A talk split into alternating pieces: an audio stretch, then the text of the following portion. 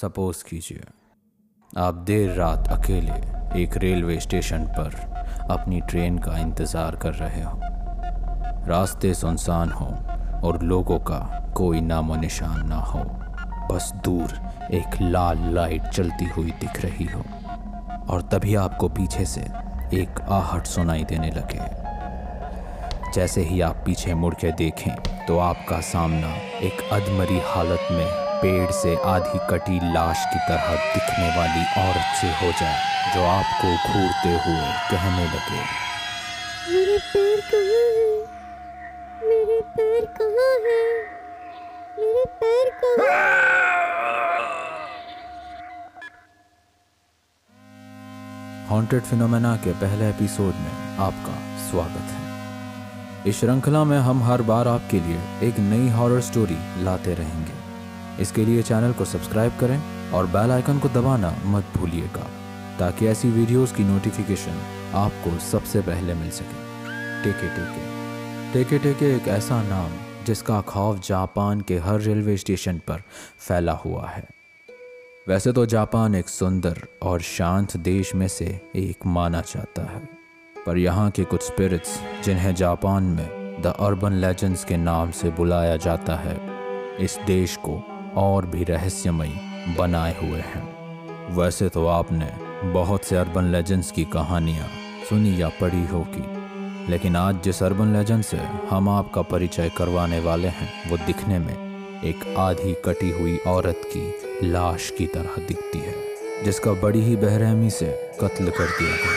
ये स्पिरिट पेट से आधे कटे होने के बावजूद एक इंसान के मुकाबले 2 गुना ज़्यादा तेज चल सकती है। ओरिजिन ऑफ टेके टेके। यह कहानी World War II ख़त्म होने के बाद शुरू हुई थी। जहां वर्ल्ड वार ख़त्म होने पर जापान में शांति आना शुरू हुई ही थी, वहीं दूसरी ओर जापान की सुनसान रातों में एक घटना घटी। यूँ तो जापान में लोग देर रात स्टेशन पर अपनी ट्रेन का इंतज़ार करते ही हैं, ठीक उसी ही तरह जापान की एक लड़की भी रोज़ अपने घर वापस जाने के लिए ट्रेन का रास्ता देखती थी।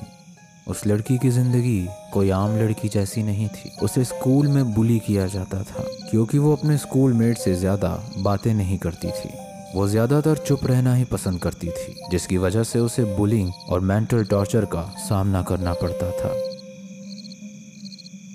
एक रात जब वो अपने घर के लिए स्टेशन पर अपनी ट्रेन का इंतज़ार कर रही थी, तभी वहाँ दूसरी ओर फॉरेनर्स का एक ग्रुप भी अपनी ट्रेन का इंतज़ार कर रहा था। ट्रेन इस बार अपने तय वक्त से लेट आ रही थी। तभी उस फॉरेनर्स के ग्रुप की नज़र उस लड़की पर पड़ी, जिसके बाद उन लोगों ने उस लड़की को सेक्सुअली असॉल्ट किया और अधमरी हालत में वहीं छोड़ दिया। उस लड़की ने अपनी ज़िंदगी में पहले से ही काफ़ी दुखों का सामना किया हुआ था और इस दुख ने उसे पूरी तरह तोड़ दिया, जिससे उसने अपनी जान देने की ठानी और थोड़ी दूर जाकर गुजरती हुई ट्रेन के सामने कूदकर अपनी जान देने की कोशिश की, मगर अफसोस मौत भी उसे तड़प तड़प कर ही नसीब हुई।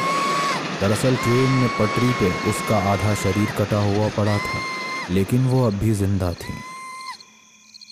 ट्रेन से कटने पे उसकी आवाज़ सुनकर स्टेशन अटेंडेंट वहाँ पहुँचा, मगर उस लड़की को संभालने की बजाय बदनामी के डर से बचने के लिए उसने उस लड़की के ऊपर पास रखा हुआ एक प्लास्टिक का कवर रख दिया। उस लड़की की कुछ देर बाद मौत हो गई।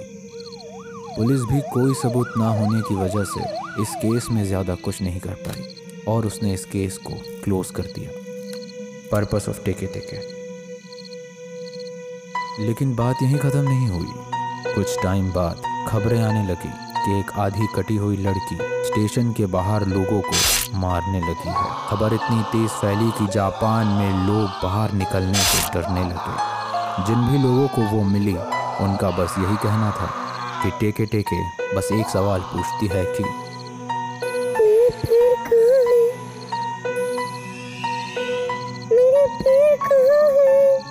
बस इतना बोलते ही अगर आपने गलत जवाब दे दिया तो वह आपके शरीर को आपके पैरों से अलग कर देगी और भागने की कोशिश की तो आपकी दर्दनाक मौत होगी।